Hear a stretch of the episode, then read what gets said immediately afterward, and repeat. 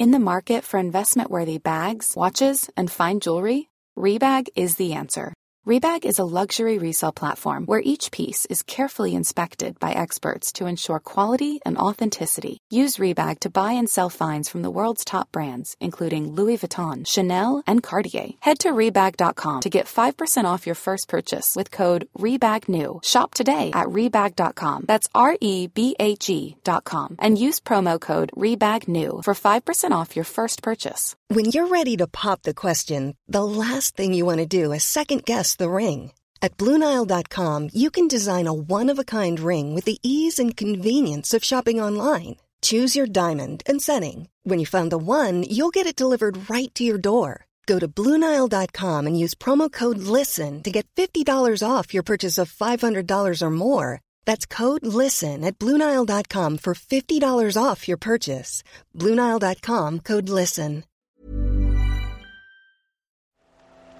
The Telegraph. The Telegraph. Podcasts.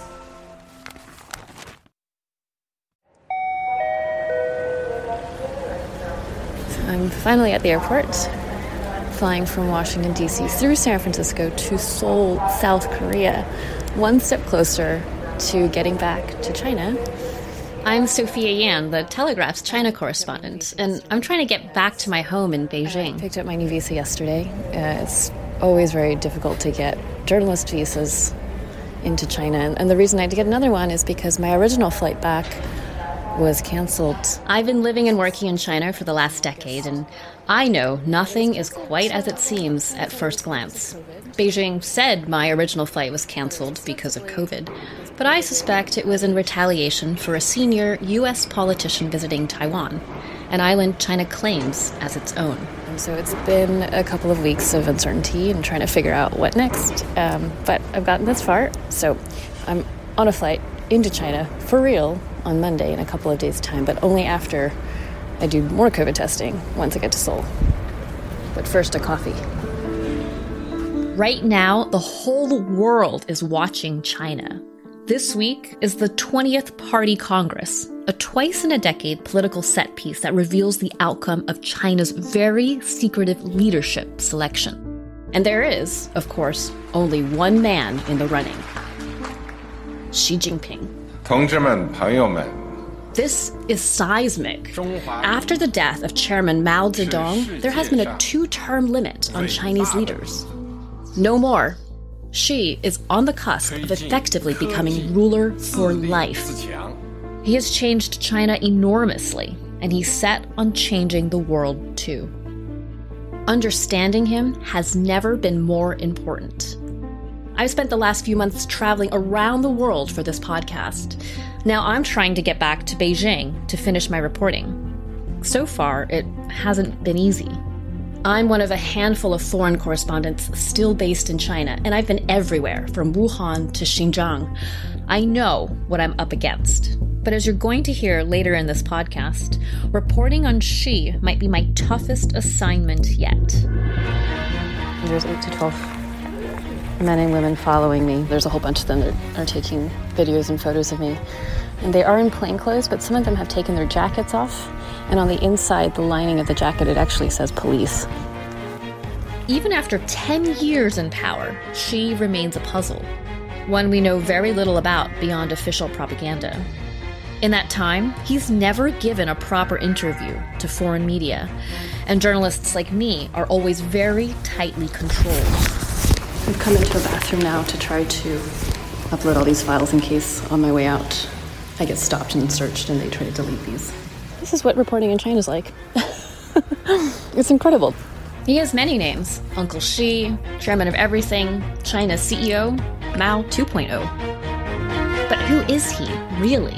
How did he become the most powerful man in the world? And what does that mean for all of us?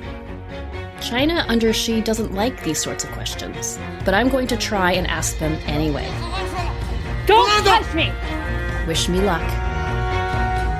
This is How to Become a Dictator with me, Sophia Yan. Step one. Live in a cave.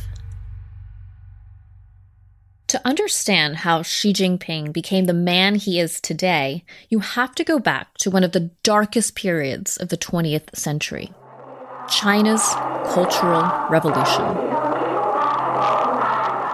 It began in nineteen sixty-six when Mao called for ordinary Chinese citizens to go out and purge the country of anyone deemed an ideological enemy or traitor of the state. We'll explore Mao further in episode three. For now, all you need to know is that he plunged the country into violence, chaos, and famine. Hundreds of thousands, possibly millions, died as a result.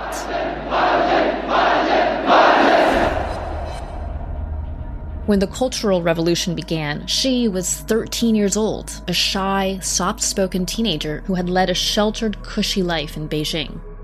Born into Red royalty, he was the son of Xi Zhongxun, a revolutionary hero who fought alongside Mao to put the party in power in nineteen forty-nine.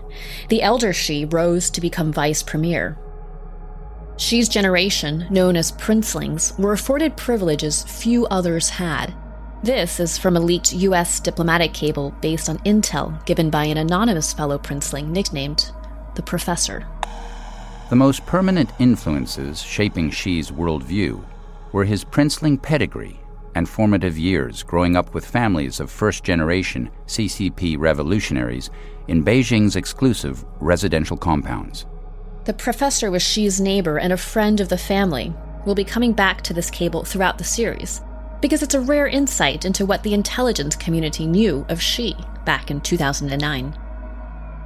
After years of conversations with Xi, and having shared a common upbringing with him, our contact is convinced that Xi has a genuine sense of entitlement, believing that members of his generation are the legitimate heirs to the revolutionary achievements of their parents and therefore deserve to rule China. But sitting high up means the fall can be brutal. Mao had turned on Xi's father a few years earlier, making the family especially vulnerable. His father was beaten and thrown in solitary confinement. Xi himself was publicly denounced in front of crowds. Even his mother was forced to join in and shout, "Down with Xi Jinping." Suicide is most probably what became of his elder half-sister. Official accounts say she was persecuted to death. Uh, Li Keqiang's 前面,最后是 uh, 那个 Wei Jingsheng knew the Xi family personally and remembers it being a tough time for the kids. Xi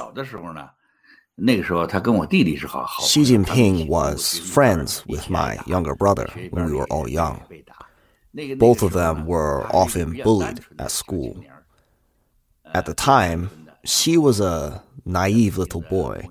He seemed like everybody else. He didn't stand out much. I think his father being criticized and persecuted within the party had a huge impact on his mentality growing up. Even when he was young, Xi had a darker side. He wasn't really the sunniest person. This was the first truly formative experience of Xi's life, being the son of a blacklisted official. The second came at sixteen when he was exiled to the countryside, one of the many urban youths sent by Mao to be re-educated in rural areas. He lived in a cave and spent his days doing manual labor. At first he found it so hard that he fled back to Beijing, but he was forced to return and eventually settled into the peasant lifestyle. This is how Xi tells the story of those years. In the late nineteen sixties, when I was a teenager, I went from Beijing to Yang'an, Shaanxi, a small village called Lianjiahe, where I became a farmer and spent seven years there. The villagers and I all lived in caves and slept on a tukang, a heatable earth bed. The villagers lived a very poor life and often didn't eat any meat for months. I cut grass with them when it was rainy and windy. I watched the animals at night, and I went with them to herd the sheep. I did everything. One time, I carried one hundred kilograms of wheat along three miles of mountain road without even switching shoulders. There's more than a little bragging in the way Xi talks about this time. Not all of it is believable. Another story tells of how he loved reading so much that he would stay up all night, devouring books by candlelight, while the other workers slept. He says he even once walked nearly ten miles just to get a copy of Faust from a neighboring village. Hmm. But it wasn't always easy. He slept with fleas and got his hands dirty. He even talked about getting splashed with poo while digging a storage pit to build a heat stove. Being the son of a blacklisted official meant he couldn't get a better placement, like with the military. But because his father was once a revolutionary hero, he had some perks, getting corn flour rations while others received only husks. The way Xi talks about it, those cave years were rough but wholesome. A learning experience, like doing the Duke of Edinburgh Award or Tough Mudder. But Jingsheng, who also went to the countryside during this time, paints a very different picture of those years. When I was sent down to the countryside, I watched many people starve to death. The village next to us was empty because they all died of hunger. Cannibalism was not uncommon. There was no other choice. People ate mice, cats, dogs, until those two were gone. We really had nothing to eat. People would die while waiting for the rice paddies to become fertile. These horrific conditions made me think that the Communist Party, particularly under Mao Zedong, really was a huge mistake and would only bring us suffering. It wasn't just my hometown that faced such situations. It was the entire country. History has rarely seen a tragedy of this scale. I didn't expect that I would survive. That I did was pure luck. At the end of the Cultural Revolution, Xi, by now in his early twenties, returned to Beijing a changed person. Out in the caves, he really did chukuo, as the Chinese say. It literally translates to eat bitterness. But what it really signifies is his ability to endure hardship, a valued trait. Over the years, Xi would make this the centerpiece of his story, his founding myth as a leader. He would refer to it over and over again in speeches and essays. The northern plateau of Shaanxi province are my roots as a servant of the state. Whatever difficulties I would encounter in the future, I am fully charged with the courage to take on any challenge. Many of the fundamental ideas and qualities I have today were formed in Yang'an. Okay, so that's the official version of his early life. But not much else is known. His official biography, polished by censors, is sparse on details. His first wife, never mentioned. It's not even clear exactly how many siblings he has. What we do know is that the Cultural Revolution was a tumultuous time to come of age, and it influenced Xi enormously, although in a different way than you might expect. That U S cable quoting The Professor described him as an ambitious survivor. While The Professor and his closest circle of friends descended into the pursuit of romantic relationships, drink, movies, and Western literature as a release from the hardships of the time, Xi Jinping, by contrast, chose to survive by becoming redder than red. The Professor said his former friend was mediocre, but extremely driven. Xi Jinping could not talk about women and movies and did not drink or do drugs. She was considered of only average intelligence. Women thought she was boring. Nevertheless, despite Xi's lack of popularity in the conventional sense, Xi was not cold-hearted. He was still considered a good guy, generous and loyal. He is exceptionally ambitious, confident and focused, and has had his eye on the prize from early adulthood. And he went in a different direction to many of his contemporaries. Wei Jingsheng became a staunch democracy activist, was imprisoned in China for eighteen years and exiled to the U S, but not Xi. 他自己受迫害，家庭受迫害。 Xi was persecuted, and his family was persecuted. In the end, he used the same tactics on others that Mao used to persecute him. You could say he's the biggest victim of Stockholm Syndrome. Maybe it's because he and his family suffered so much that he chose to follow the same path, to make others suffer too. But all that is still a long way off in the nineteen seventies. First, he has to get into the Communist Party. Much easier said than done for the son of a purged senior official. More on that after the break.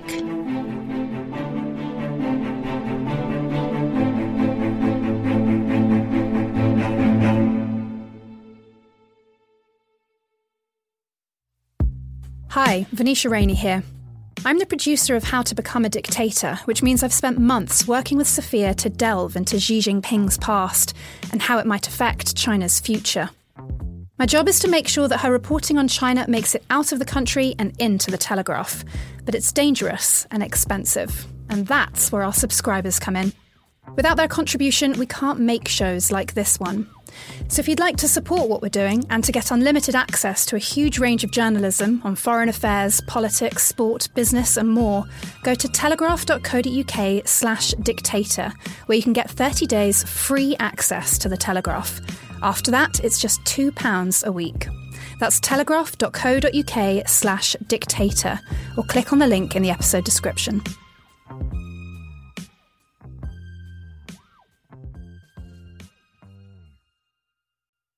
The first time Xi Jinping applied to join the Chinese Communist Party, he was rejected. But he was too ambitious to let that stop him. Most people know that one person who kept failing their driving test. That's Xi trying to get into politics. So he applied again. And again. And again. And again. On the tenth try, he was finally accepted.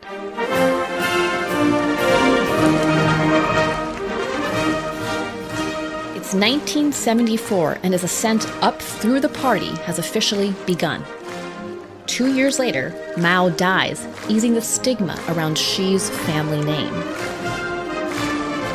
By nineteen seventy-nine, Xi is an officer in the People's Liberation Army and secretary to the Minister of National Defense.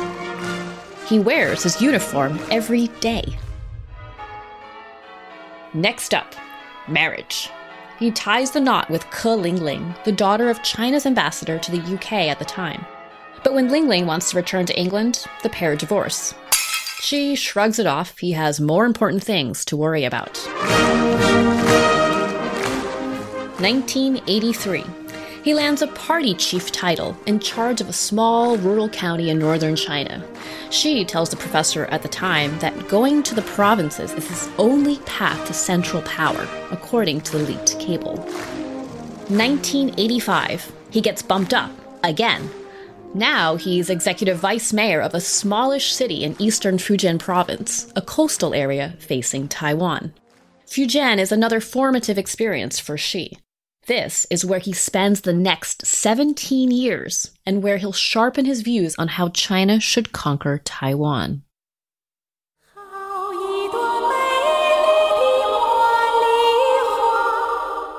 Fujian is also when Xi meets his second wife, Peng Liyuan, a glamorous celebrity soprano. They marry in nineteen eighty-seven, and some wonder why she picks him, a nobody at this point. In a television interview, the host says it must be emasculating for him to be known as the husband of Peng Liyuan. She laughs it off, says that they're a good match, she'd never think of marrying beneath her, and that he's successful in many other ways.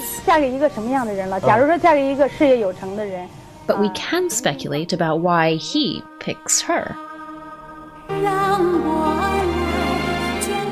Liyuan is a household name, someone who gives him a certain star power.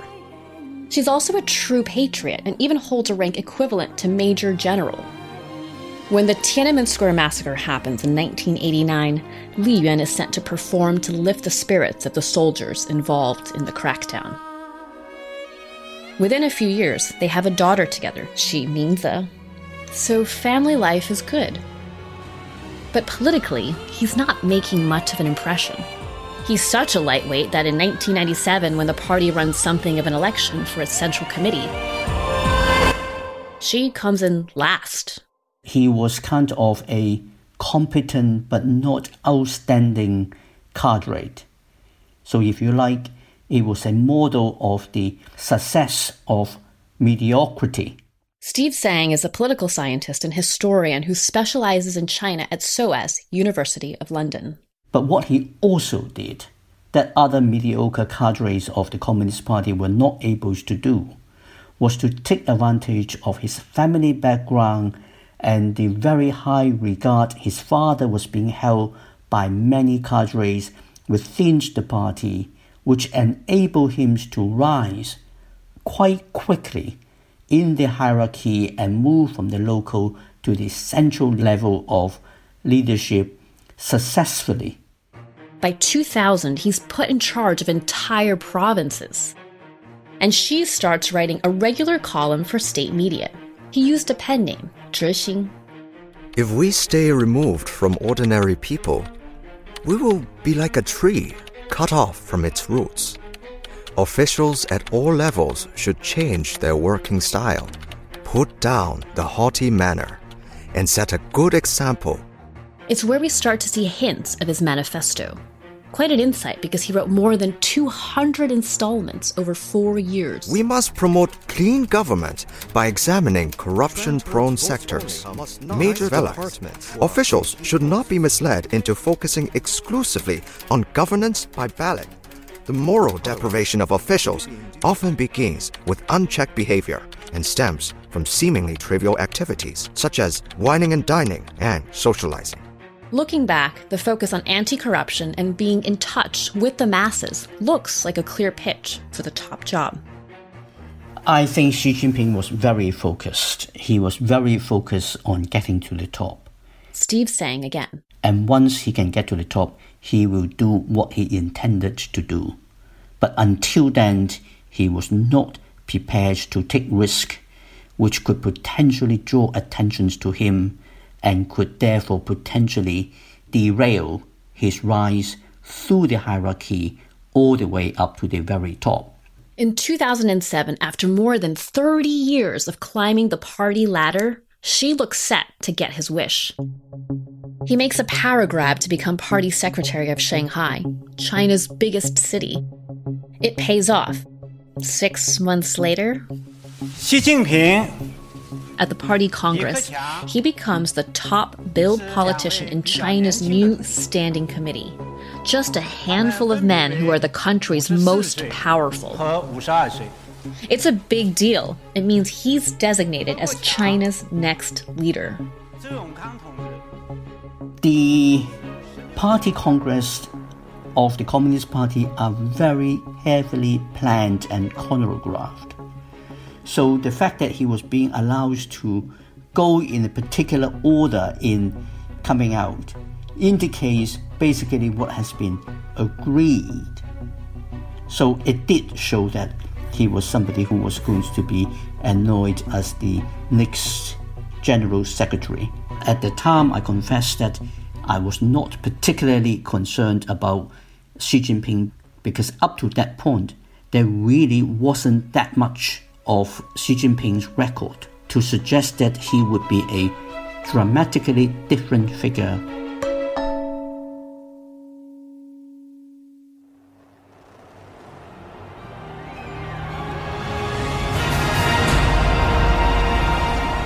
Xi is now vice president of China. It's the final step on his climb to power, and he's immediately given his first major task.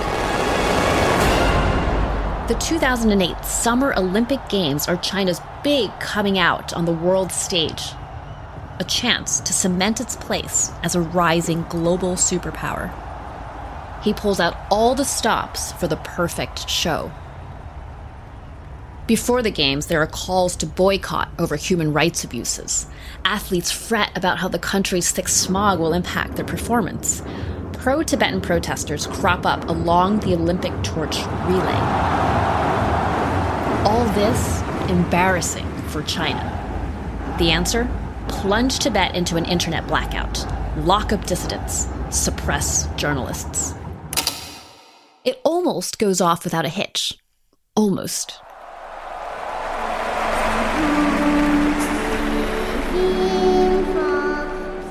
An adorable little girl is due to sing an ode to the motherland at the opening ceremony. She has the voice of an angel, but a mouth full of crooked teeth. The solution? Yet young Pei was judged to be not cute enough to take the stage, so they arranged a lip sync. Everything has to be perfect. He even has clouds seeded to avoid any chance of the weather literally raining on his parade. The control, the obsession with appearances, an early glimmer of what later becomes the norm under Xi.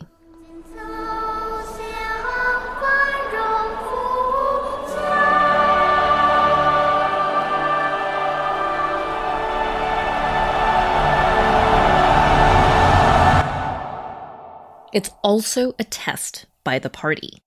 Xi passes with flying colors, and he starts to become more confident, to let his guard down just a touch about what he truly thought of the world and China's place in it. This is from a two thousand nine speech in Mexico. There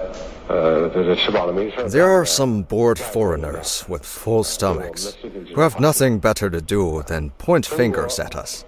First, China doesn't export revolution. Hmm? Second, China doesn't export hunger and poverty. Third, China doesn't come and cause you headaches. What more is there to be said? Some diplomats are shocked. His view is clear. China was superior, and its time to shine had come, with him at the helm. There's only one obstacle left. A rival contender. Between U S and China, we are a good partner uh, talking about economic cooperation. Tall, striking, charismatic. Bo Xilai, also a princeling. But in twenty twelve, Bo gets caught up in one of China's most dramatic scandals ever, made for tabloids. Corruption, murder, and intrigue. Flamboyant of not only taking millions in bribes, but of his spectacular downfall exposes the messy infighting in the high. The following year, a powerful politician was sentenced to life in prison for bribes. The timing is perfect. Well, I want to welcome uh, Vice President Xi uh, to the Oval Office. As Bo falls, Xi embarks on a whistle-stop world tour. Amid all the usual dinners and meetings, he makes one surprising stop, to a place close to his heart, somewhere he had visited as a young official back in the nineteen eighties. Somewhere he hoped would show China and the world that he was a man of the people, much the same way his cave years did. All right. About to leave Des Moines now, um, and I'm heading over to the Kimberly farm. In six hundred feet, turn right. In twenty twelve, when Xi Jinping came to Iowa, he stopped at this particular farm. He met the Kimberleys. Rick and Maybe it seems bizarre to drive out to a farm in rural Iowa for a podcast about China's leader, but it's hard to overstate how unusual this visit was. No one gets near Xi. I couldn't pass up the opportunity.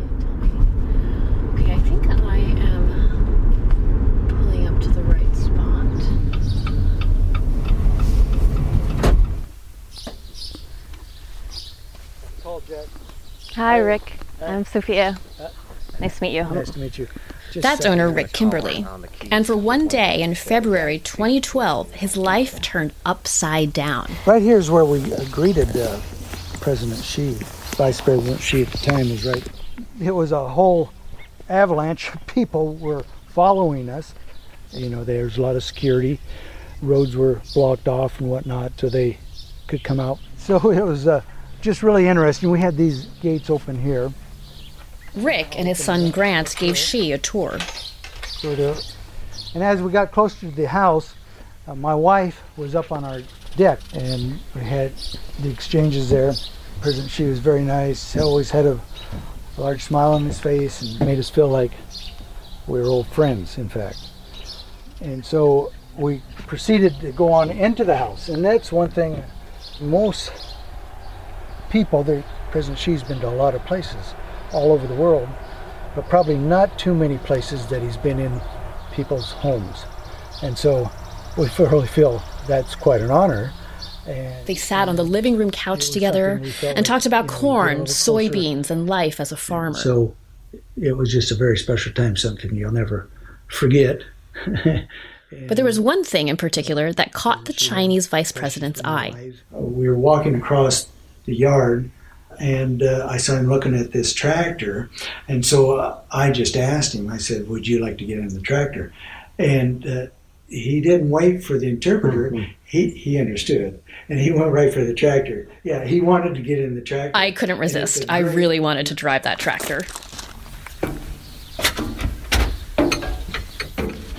Well, I'll switch seats with you. Okay. Never driven a tractor. I wonder if she had driven one before. I doubt it. Okay. Okay, so we'll bring... Yeah, go ahead and turn it.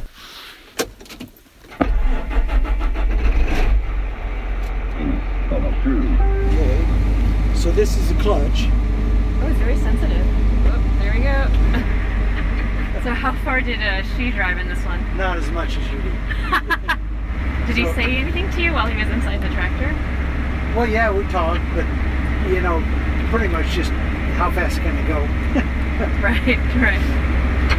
Yep, just turn it off. Seriously, the closest I'm ever getting yeah, to. Yeah, yeah. Well, that was fun. As we flicked through photos together, I wondered how much of the real Xi anybody got to see. Tell you what, though.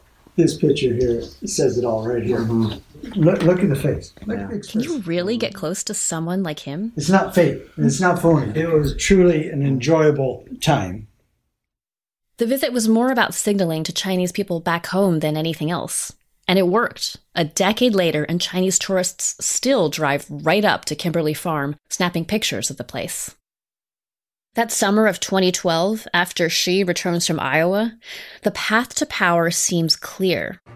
At fifty-nine, he's a leader from a new generation, the first to be born after the Communist Party founded the People's Republic of China. Early chatter's upbeat about the change he might bring. Then, as he is poised to become number one, he disappears. So where is the next president of China? In his absence, rumors swirl about what's going on. Reports range from an exercising injury, a car accident, perhaps something more political, that the Chinese Communist Party no longer supports him. Diplomats say they've been told the fifty-nine-year-old injured his back while swimming or in a soccer game. That those rumors seem improbable. He thinks his mysterious absence is yet another sign of the instability in China. Then, just as suddenly, he reappears. As if nothing happened, the Communist Party gathers as planned. And at the end of that meeting, in November twenty twelve, he's made leader of China. Even ten years on, no one has ever uncovered the truth. That's how much of a black box Chinese politics is. Steve Tsang explains. Well, we didn't really know what happened, and we still don't know what happened in reality. But with the benefit of hindsight, it is clearer that he really disappeared as a political act in a way to try to make sure that he could get his way. And he clearly used that disappearance as a way to impose a kind of conditions to the party leadership which will enable him to move very quickly after he became leader. And this is where I think he genuinely was able to outsmart his colleagues in the party. It's a telling start to his reign, a sign that Xi was not to be underestimated. You're going to hear lots more about that in the rest of this podcast. But first, I need to get into China. I've made it safely to Seoul, jumped through all the COVID hoops, and been allowed onto a flight to Qingdao, a coastal city. But as soon as I land, there's a problem. we're being made to line up about a metre apart. Uh, they've got to check a whole bunch of forms, it looks like. A lot of hazmat suits. I'm sorry? It's wrong. From here, follow me. What? This isn't it? Yes, no. Being told that there's some sort of issue with whatever code that I had registered for before entering this approval to enter. So with COVID, um, I'm not really sure what's going on. Yeah, no, I was lined up here, but she said this was not the right code. Oh, you, you need to correct it. Correct it. But how? How do I correct it? Here. But what is wrong with this? It looks just like that picture.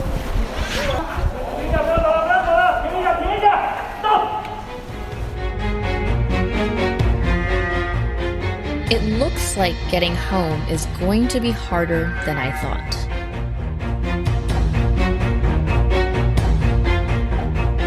You've been listening to How to Become a Dictator with me, Sophia Yan, China correspondent for The Telegraph. Reporting by me, with additional research by Jenny Pan. The producers are Venetia Rainey and Yuling Goffin. Sound design is by Giles Gere, with original music by Elliot Lampitt. The executive producer is Louisa Wells, and the commissioning editor is Louis Emmanuel. Follow this feed on your podcast app to make sure you don't miss an episode.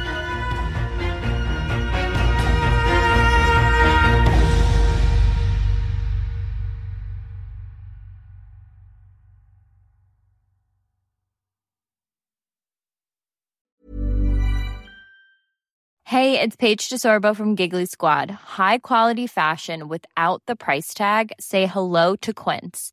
I'm snagging high-end essentials like cozy cashmere sweaters, sleek leather jackets, fine jewelry, and so much more. With Quince being fifty to eighty percent less than similar brands. And they partner with factories that prioritize safe, ethical, and responsible manufacturing. I love that. Luxury quality within reach. Go to quince.com slash style to get free shipping and three hundred sixty-five day returns on your next order. Quince.com slash style. Support comes from ServiceNow, the A I platform for business transformation. You've heard the hype around A I. The truth is, A I is only as powerful as the platform it's built into. ServiceNow is the platform that puts A I to work for people across your business. Removing friction and frustration for your employees, supercharging productivity for your developers, providing intelligent tools for your service agents to make customers happier. All built into a single platform you can use right now. That's why the world works with ServiceNow. Visit servicenow dot com slash A I for people to learn more.